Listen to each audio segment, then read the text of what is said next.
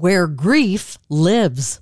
I'm Pat Farnack with the WCBS Health Wellbeing Report, sponsored by Valley Health System, enhancing the health well-being of Northern New Jersey.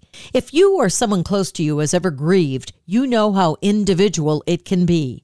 Paul Denniston is founder of Grief Yoga and the author of the book Healing Through Yoga. He says ignoring or medicating grief can postpone a healing. So, one way to work it out is through yoga. This practice blends together yoga, movement, breath, and sound to release pain and suffering, to connect to more empowerment and love. Grief lives not only in our hearts and minds, but can also get stuck in our bodies too. You may wind up with a roiling stomach, clenched fists, shoulders up around your ears, and a host of other physical reminders. The entire interview at WCBS880.com slash health. I'm Pat Farnack, WCBS News Radio 880.